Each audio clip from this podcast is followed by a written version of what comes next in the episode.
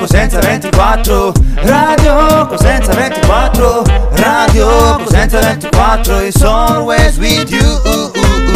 Radio Cosenza 24 Radio Cosenza 24 Radio Cosenza 24 is always with you Ciao a tutti da Radio Cosenza 24, bentornati in questa nostra nuovissima puntata del nostro consueto podcast. Vi parla Francesco Lembo, ovviamente non sono da solo, c'è qui con me Francesco Prantera. Buonasera a tutti, buonasera. C'è anche insieme a noi Vincenzo Zottola. Benvenuti anche da parte mia e buon anno, perché questa Giusto. è la prima puntata del podcast del 2021, allora ci apprestiamo a vivere questa nuovissima chiacchierata sempre incentrata su, sul tema prettamente calcistico. È vero, questa è la prima puntata del 2021, quindi tanta roba, auguri a tutti quanti. Un saluto anche ad Andrea Bilotta. Buonasera a tutti e buon anno, come diceva Vincenzo. E quest'oggi ragazzi un ospite speciale, abbiamo qui il project manager in collaborazione con la Juventus, Giosuè De Rosa. Buonasera anche a te. Ciao, buonasera a tutti e buon anno. Buon anno a tutti, anche i radio ascoltatori.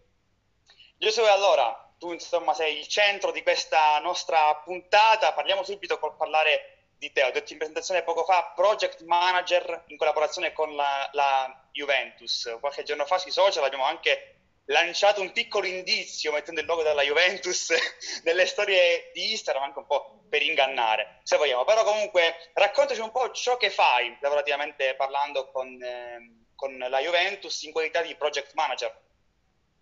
Sì, no, eh, parto un attimo da un attimo chi sono io fondamentalmente. Presentati, sì, sì, sì, è vero, sì.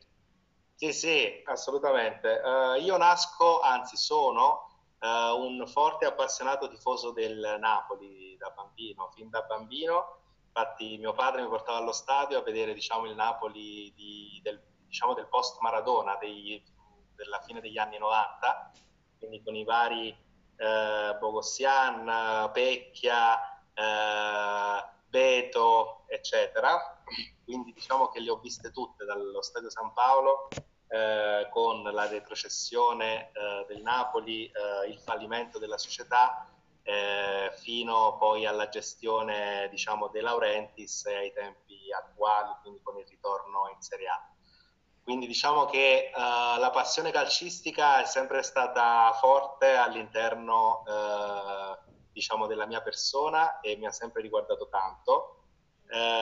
Oggi ho il piacere uh, di uh, riuscire anche a coniugare quello che è la mia vita lavorativa con il calcio, nel senso che lavoro come project manager già da qualche anno e negli ultimi due anni ho avuto, come giustamente ricordavi tu, eh, ho avuto l'opportunità di lavorare in collaborazione eh, con la Juventus eh, e eh, fare, portare insomma la mia competenza per riuscire a fare proprio una trasformazione eh, di quella che è l'azienda da società di calcio a proprio azienda di calcio, quindi una grossa eh, operazione di change management, soprattutto oggi che siamo nel campo della dig- di digitalizzazione, ah, anche sì. per quanto riguarda eh, i maggiori top club eh, europei, italiani e quant'altro.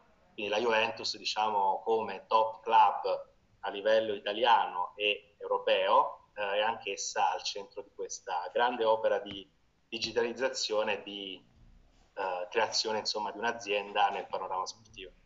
Ecco, panorama sportivo. spiegaci un attimo come è nata questa, cioè, come in parole povere, tra virgolette, concretamente come, cosa fai tu, diciamo, la tua collaborazione in cosa consiste, tra virgolette, come vedi un attimo questo cambiamento, perché molti, tra virgolette, si lamentano di questo cambiamento del calcio, delle società, da società calcistica ad aziende, la Juventus è un massimo esponente di questo cambiamento, anche in positivo onestamente, quindi come, spiegaci concretamente un po' la tua collaborazione con la Juve e poi eh, questo cambiamento del calcio dal tuo punto di vista. Sì, eh, intanto parto dalla tua prima domanda, che cosa faccio io concretamente? Beh, io come project manager gestisco progetti, Quindi diciamo che mi sono trovato a gestire due grossi progetti importanti, uno eh, del eh, cambiamento un po' del sito, non so, non so, se avete visto che Juventus ha rimodernizzato diciamo, il, proprio, sì, sì, sì. il proprio sito da pochi, eh, da pochi mesi, diciamo, è stato lanciato un sito molto più orientato proprio verso eh, il, il, fan eh, ed è diciamo molto più coinvolgente proprio dal punto di vista proprio della customer experience, diciamo così. Eh, quindi un progetto di eh, appunto digital experience nel sito della Juventus e un progetto per quanto riguarda la, ehm, eh, la modernizzazione insomma, dei canali di vendita da fisici a, a digitale coinvolgendo anche diciamo, tutte um, diciamo, uh, l'affiliazione uh, da parte diciamo, dei clienti. Un modo insomma, per diventare più la società di calcio più vicina ai, ai clienti, quindi ai fan e quindi ai tifosi, anche in, in momenti di crisi che stiamo vivendo del genere, uh, a causa del Covid, dove ahimè gli stadi sono vuoti e quindi è sempre più importante riuscire anche dal punto di vista digitale, sui social, piuttosto che sui canali di vendita diciamo digitali, riuscire ad essere a contatto con i propri tifosi da parte delle, dei grossi club europei, anche perché altrimenti questo contatto si perderebbe, mh, visto che gli stati sono, ahimè, eh, diciamo non eh, vuoti perché interdetti al pubblico. Comunque c'è, immagino in tempo di Covid, so, soprattutto, quanto possa essere difficile operare nel calcio affinché il tifoso diventi felice, cioè si senta nel mood partita anche da casa. Come può essere possibile questo? Ecco. Eh, hai centrato proprio il punto, Francesco. Diciamo che questa è il, un po' la sfida eh, che si sta cercando insomma di, ehm, di affrontare. Eh, diciamo che noi siamo sempre stati abituati eh, a, a, seguire il calcio eh, principalmente andando allo stadio oppure vedendo la partita con amici, eh, però vedendosi sempre diciamo, a contatto, quindi ehm, insieme andare in un luogo che poteva essere lo stadio oppure la casa dell'amico Oggi diciamo la sfida è anche quella di eh, mantenere il contatto con il tifoso anche quando magari è lui solo a casa eh, cercando eh, a vedersi la partita, eh, cercando maggiore interazione con lui anche tramite dei canali social piuttosto che eh, con podcast, piuttosto che con interazioni sempre più spinte dal punto di vista digitale, eh, mentre ehm, perché appunto si sta perdendo un po', eh, un po' per motivi ostativi, un po' per motivi diciamo di tendenza, quella che è eh, proprio la, la, passione che ci portava insieme allo stesso luogo, quindi allo stadio. Eh, e oggi diciamo che un po' è, una, è proprio la sfida, è proprio la sfida che sarà anche quella dei prossimi anni. Ma non solo i top club italiani la stanno affrontando, ma come ti dicevo, proprio a livello europeo livello europeo perché questo è un, un problema che coinvolge tutti i club e se i nostri eh, top club vogliono restare diciamo competitivi anche in momenti difficili devono, devono cogliere queste sfide.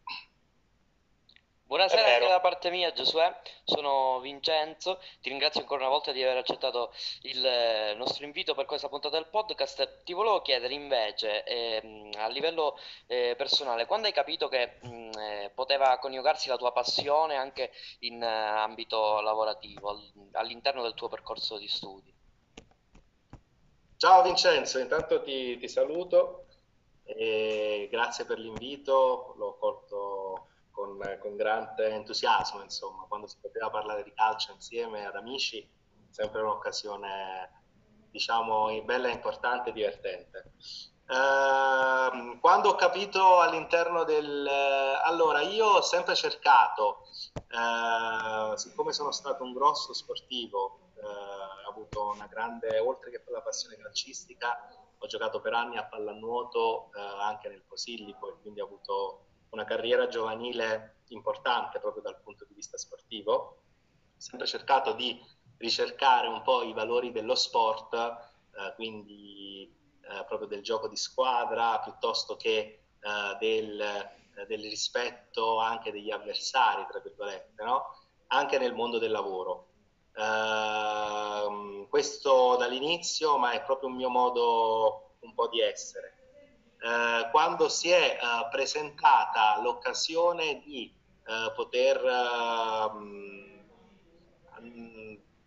poter, fare questa esperienza all'interno di un club calcistico così importante, anche se non è esattamente diciamo, il club per il quale sono tifoso, ho colto l'occasione al volo perché appunto eh, vedevo diciamo, la prospettiva di poter ritornare un po' ad essere protagonista anche in un mondo eh, che tanto diciamo, mi ha visto protagonista da giovane ma non, non più insomma, in, in, età, in, in età lavorativa. Insomma.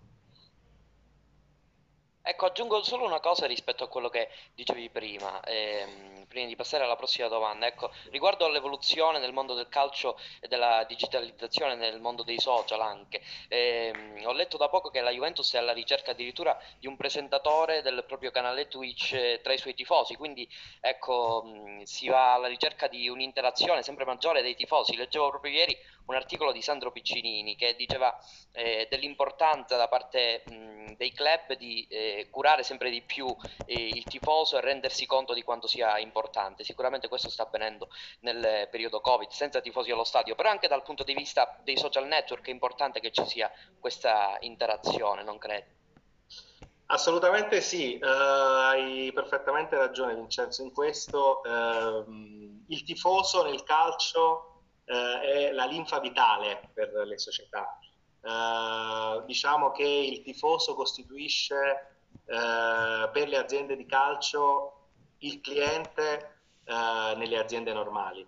Quindi è chiaro che un'azienda eh, non può esistere senza i propri clienti e deve mettere al centro eh, del proprio paradigma il cliente al centro appunto del, del, suo, del suo core business, insomma quindi le sue esigenze deve essere orientata sempre di più al cliente. Uh, così per analogia un'azienda calcistica che fa calcio come core business deve mettere il tifoso eh, al centro del suo core business, proprio perché eh, è, è, comunque eh, la, ehm, la, vendita di un evento, di un evento sportivo ad altissimo livello, quindi di una competizione, però per chi si opera tutto questo, per i tifosi che in qualche modo pagano oppure devono essere monetizzati. Quindi assolutamente sì, vedo questa, questa attenzione ed è giusto che si metta il tifoso al centro di, dell'attenzione, insomma, anche ad Josué, ti saluto anche io. Eh, volevo dirti che tra tutti i componenti della radio, anche per informazione, qui sono l'unico bianco-nero, se vogliamo, l'unico tifoso della Juventus. E un po' sono quello, diciamo, quando c'è una partita devo spegnere il telefono, se no... Dall'altra volta anche io, in, piccola inizia Non gufiamo ovviamente, eh, è chiaro. Sì, gufano, però... No, no, no, io, io no, io no, io si, si pensa solo al fantacalcio. se vogliamo, eh, sono l'unico che, che è di questa fede, se vogliamo. E volevo chiederti una cosa, è, essendo interno, ma comunque al, alle varie questioni che rappresentano Juventus, magari anche intorno allo stadio, se ti è mai capitato di incontrare qualcuno, mi viene a dire un giocatore stile Pinzoglio o qualcuno come Ronaldo, come questi giocatori top. Ciao Andrea, intanto ti saluto, è piacere di, di conoscerti. Eh, sì, ti capisco, fondamentalmente non è così facile essere Juventini in un club di tifosi non della Juventus, però... Però comunque appassionati di sport, cioè io perlomeno di sport, porto rispetto per le altre squadre. Eh. Ho la mia fede per il Cosenza, però seguo tantissimo anche la Serie A, ovviamente tutto quanto il gruppo così. Anche fanta- sì, sì. fantacalcisticamente parlando. Vabbè sì, ehm, al fantacalcio ho pezzi importanti della Juventus, quindi... sì. io, io, per esempio, come ti dicevo, Ronaldo, quindi io tutta la Juventus.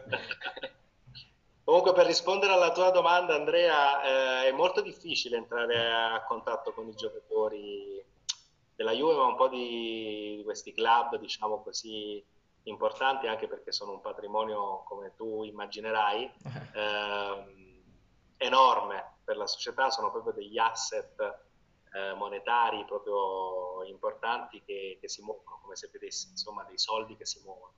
Quindi sono anche abbastanza circuiti, sono anche abbastanza blindati e non è proprio facile entrare in contatto. Detto ciò, mi è capitato in una festa, una festa aziendale, una festa, forse era la festa di Natale, non di quest'anno ma dell'anno scorso, eh, dove sì c'era tutta la squadra, eh, all'epoca l'allenatore era Sarri perché era l'anno scorso, eh, quindi la prima, eh, la prima, squadra maschile, la prima squadra femminile, sai che... Tra l'altro ieri ha vinto la Supercoppa, noi stiamo registrando esatto. qualche giorno prima, la Juventus femminile. Contro la Fiorentina si è vinto la, esatto, grazie per, uh, lo stavo per ricordare, però ecco, vedo che siete tutti quanti super, super preparati. e, eh, e, quindi sì, diciamo che soltanto di passaggio in occasioni particolari è possibile entrare in contatto, ma ecco, mh, è sconsigliato anche diciamo, fermarsi a parlare con loro se non per ragioni importanti. Insomma. Proprio per questo, a questo proposito ti volevo fare una domanda, però alla fine niente. Perché, cioè, al- almeno in quella c'è una domanda un po' più, tra virgolette, simpatica, no? Ma Ronaldo, fuori dal campo, cioè, tu lo vedi che c'è un, un armadio, lo vedi camminare di possente, ma come si comporta? Magari non beve, non, non beve alcolici, come è proprio un atleta a tutti gli effetti anche fuori dal campo, non so. Ti è interessato a guardarlo per capire qualche trucchetto? magari si conosce no. tanto il suo stile di vita attraverso ecco. la miriade di articoli che vengono scritti, però qualche curiosità dall'interno, esatto. dai. Che è trapelato. Guarda, vorrei rispondervi alle vostre domande perché anche io quando ho iniziato a lavorare presso appunto la Juve eh, ho, mi sono immaginato, vabbè, eh, magari mi, tra- mi, capita questa situazione, magari, magari eh, riesco a, a, eh, a, farmi autografare anche se non sono tifoso, ecco una maglietta da Ronaldo piuttosto che vedo giocare o vedo tirare uh, di bala uh, esercitarsi nelle punizioni. Ecco, tutto questo uh, non è possibile, appunto, perché c'è un grosso distacco da quella che è la parte sportiva dell'azienda rispetto a tutto il resto della società. Ma da tifoso napoletano, quando ti è balzata questa possibilità davanti, cioè un attimo tu non, non ci hai pensato due volte ovviamente. Diciamo che quando sono dovuto tornare a Napoli per le vacanze di ah. Natale ho avuto qualche problema, insomma. mio, sì, capisco.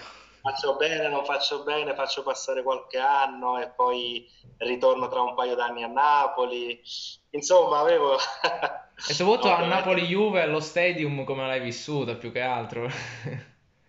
Allora, ti dico, ehm, alla Napoli-Juve, Juventus-Napoli in realtà, eh sì, è stato, sì, ehm, è stata una partita, diciamo, particolare, eh, perché mh, da due anni a questa parte entrambi Juventus-Napoli, sia quello della stagione 19-20 che quello della stagione 20-21, quindi lo scorso, ehm, sono state entrambe due partite molto molto particolari perché io ero in servizio, nel senso che lavoravo, c'era appunto un progetto che doveva andare live proprio quel giorno lì e, um, e ricordo che soprattutto quella dell'occasione dell'autogol di Koulibaly al 93esimo probabilmente, dopo una grande rimonta del Napoli, ecco non è stata una bella scena perché mh, ricordo che ero proprio in una zona dello stadio, dello stadium che si chiama Pomitorio, che è la parte tra i due anelli eh, dove c'è la balaustra che dà proprio sulla panchina delle entrambe le squadre, quindi vedi la partita praticamente quasi da bordo campo. Eh, vidi la scena dell'autogol e non mi sembrava vero. Non Ti mi sembrava no, vero poi subito. sì, perché mi sembrava come se fosse un momento avulso dal resto della partita. in quel momento tutti i giocatori si erano fermati, il pubblico aveva aspettato un attimo ad esultare perché erano rimasti anche loro basiti increduli e io quel momento me lo ricordo benissimo come se fosse ieri. Mi ricordo esattamente quello che stavo facendo, chi c'era attorno a me e insomma è stato un momento particolare. Noi eravamo allo stadio del Cosenza, mi pare, che girava nella, la voce tra le tribune, ah, ha fatto autogol con Barizzi, tutti ero... increduli. Esatto, esatto, esatto. Io ero, ero allo stadio no, del Cosenza e quando ho sentito la notizia non posso dire di essere stato dispiaciuto.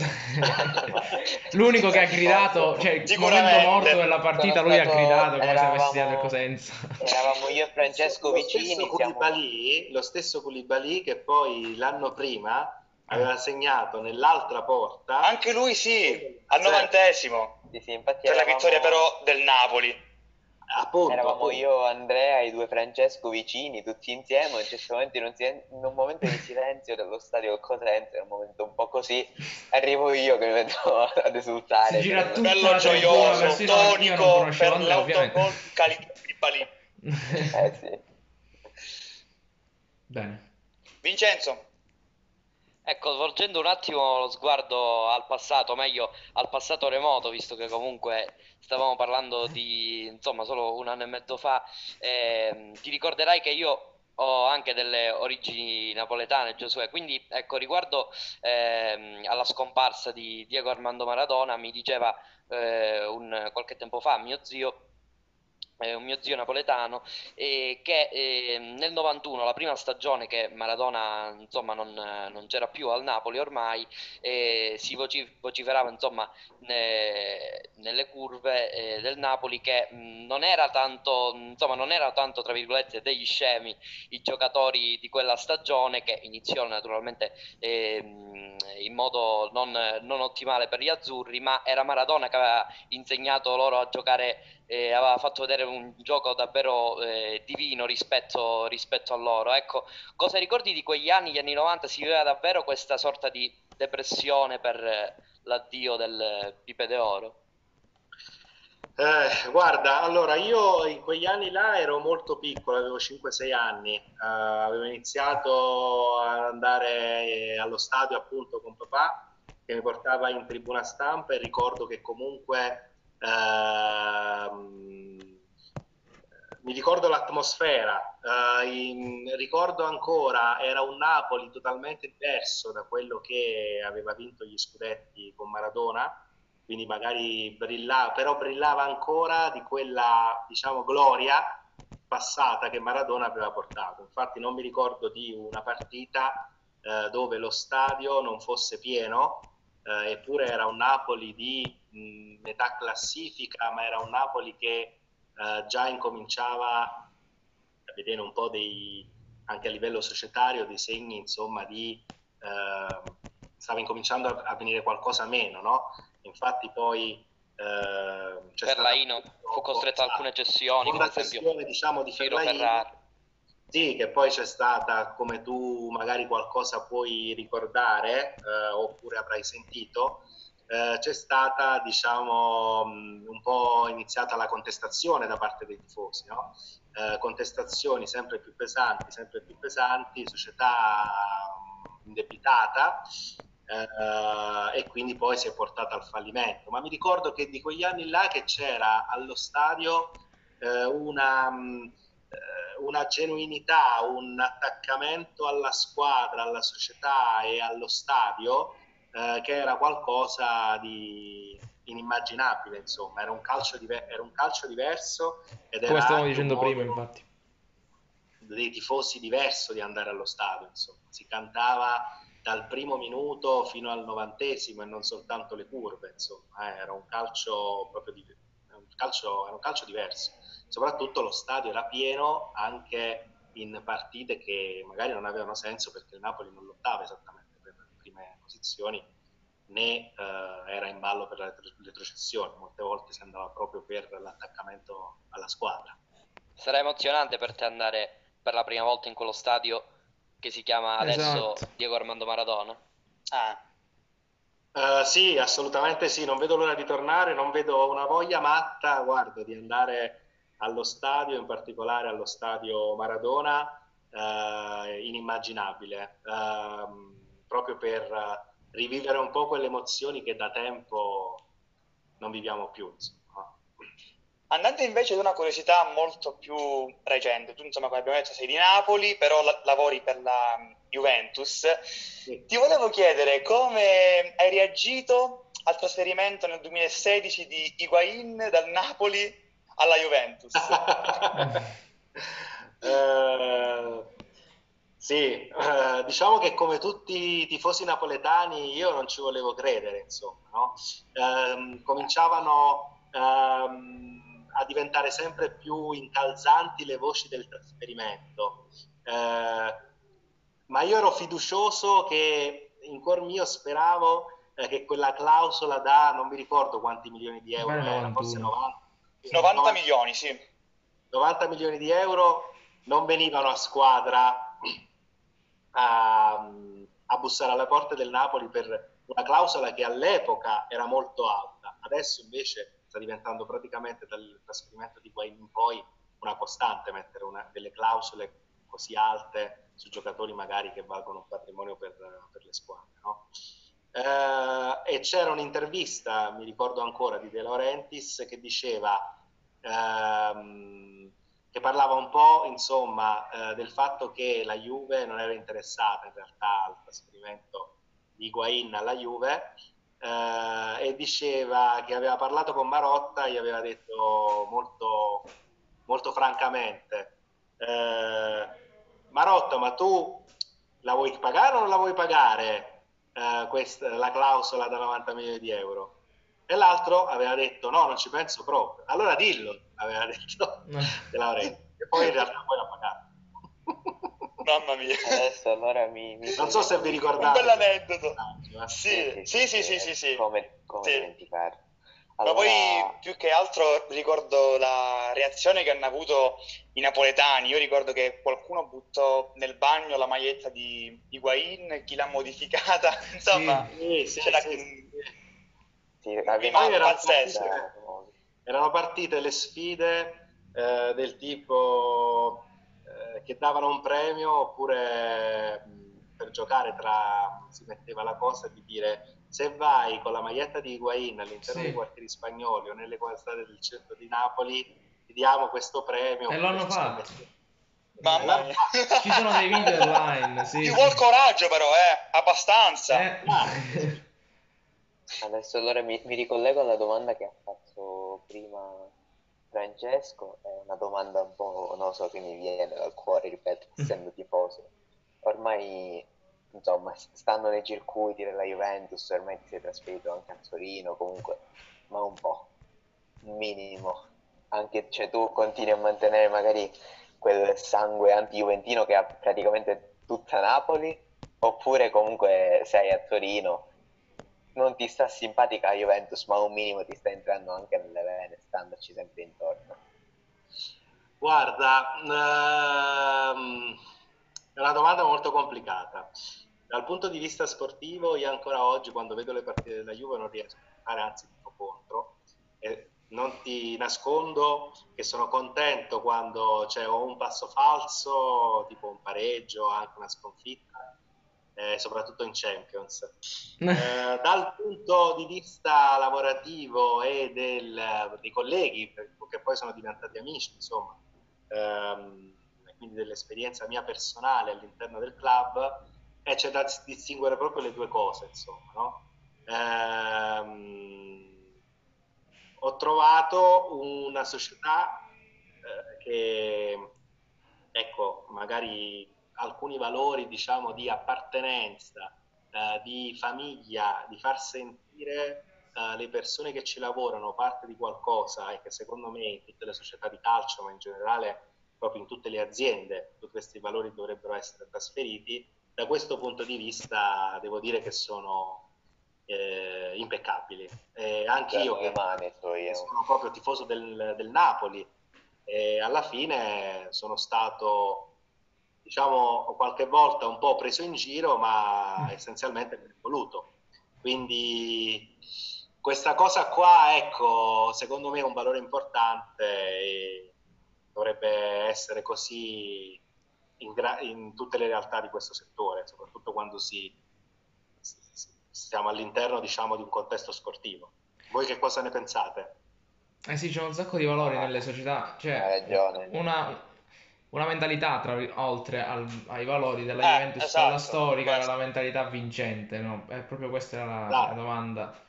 La mentalità vincente che è stata molto chiamata in causa ultimamente in questi mesi, adesso con Pirlo che è una situazione un po' diversa rispetto agli altri anni, anche in base alla crisi economica che abbiamo già trattato prima, infatti proprio gli obiettivi della Juve sono calati nel mercato, ma tolto questo argomento, eh, capisco che magari non hai un forte contatto con, con la squadra in sé, eh, però come vedi un attimo la mentalità della società vincente, quella che abbiamo visto in questi nove anni di fila degli scudetti della Juve, sta un po' svanendo, com'è questa situazione interna?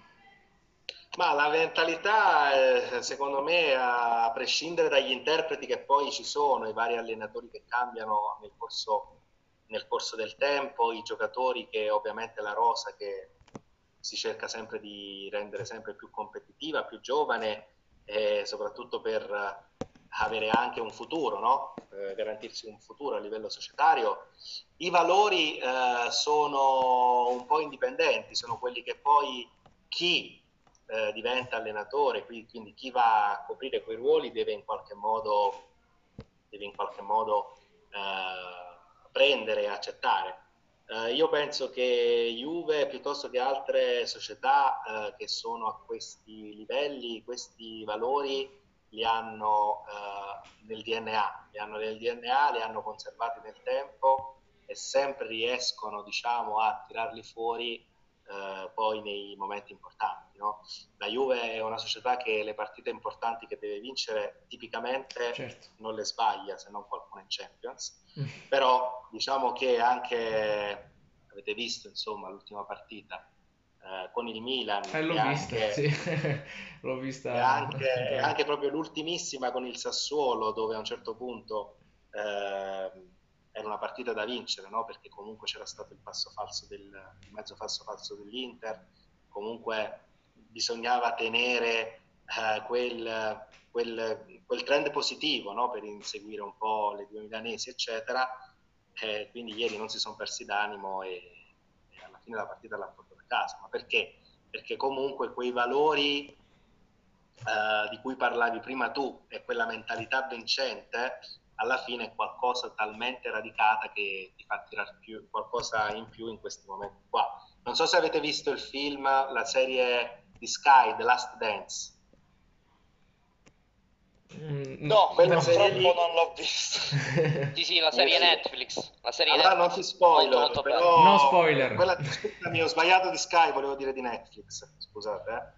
Eh. Um lo vedrò comunque. Senza spoilerartela, ovviamente, eh, per rispondere alla tua domanda sulla mentalità vincente, quella è la rappresentazione della mentalità vincente per quella squadra insomma dei Chicago Bulls che poi ha vinto 5 o 6 campionati di fila. Ebbene, allora siamo in conclusione di questa puntata del nostro magnifico podcast. Ringrazio di vero cuore Josué per eh, aver partecipato a questa puntata. Davvero grazie mille, gentilissimo, disponibilissimo. Speriamo magari in tempi normali di beccarci allo stadium o a Napoli. Chissà. Grazie a voi per l'invito e assolutamente sì, speriamo di vederci di, di persona e magari fare questo podcast eh, dal vivo insieme. È vero, sì, dai. Sì, un buon proposito per questo 2021. Riuscisci a vedere, registrare un'altra puntata dal vivo, magari. Ringrazio anche il mitico Francesco Pantera. Un saluto a tutti, grazie mille. Eh, Ciccio, mi sa che è arrivato il momento un attimo spam dei nostri profili social, vai, fai tu così. Eh. Sì, infatti, vi ricordo le nostre pagine Facebook Radio Corrente 24, Instagram Radio Corrente 24, mi raccomando seguiteci, il nostro sito web radiocorrente24.it dove trovate tutti quanti i contenuti e poi anche il nostro canale YouTube Radio Cosenza 24 TV, mi raccomando iscrivetevi e attivate la campanellina. Il podcast è inoltre disponibile su tutte quante le piattaforme streaming podcast, fra le tante ovviamente cito Spotify, Google Podcast, Amazon Podcast, eccetera. Quindi mi raccomando, seguiteci e condividete ai vostri conoscenti. Devo salutare però Andrea Bilotta. Grazie Ciccio, grazie a Giosuè, speriamo di rivederci presto, una buona serata a tutti quanti. O buongiorno. E Ducis in fondo, grazie anche al mitico Vincenzo Zottola. Ciao a tutti voi ragazzi, a chi ci ha ascoltato, rinnovati auguri e che dire, anno nuovo, passione vecchia, quella per il calcio che ci ha portato il nostro caro Giosuè questa sera, che ringrazio, allora alla prossima. Grazie ancora a Giosuè, a presto e grazie anche a chi ci ha ascoltato. Ciao a tutti da Francesco Lembo. Radio Cosenza 24 Radio Cosenza 24 Radio Cosenza 24 It's always with you.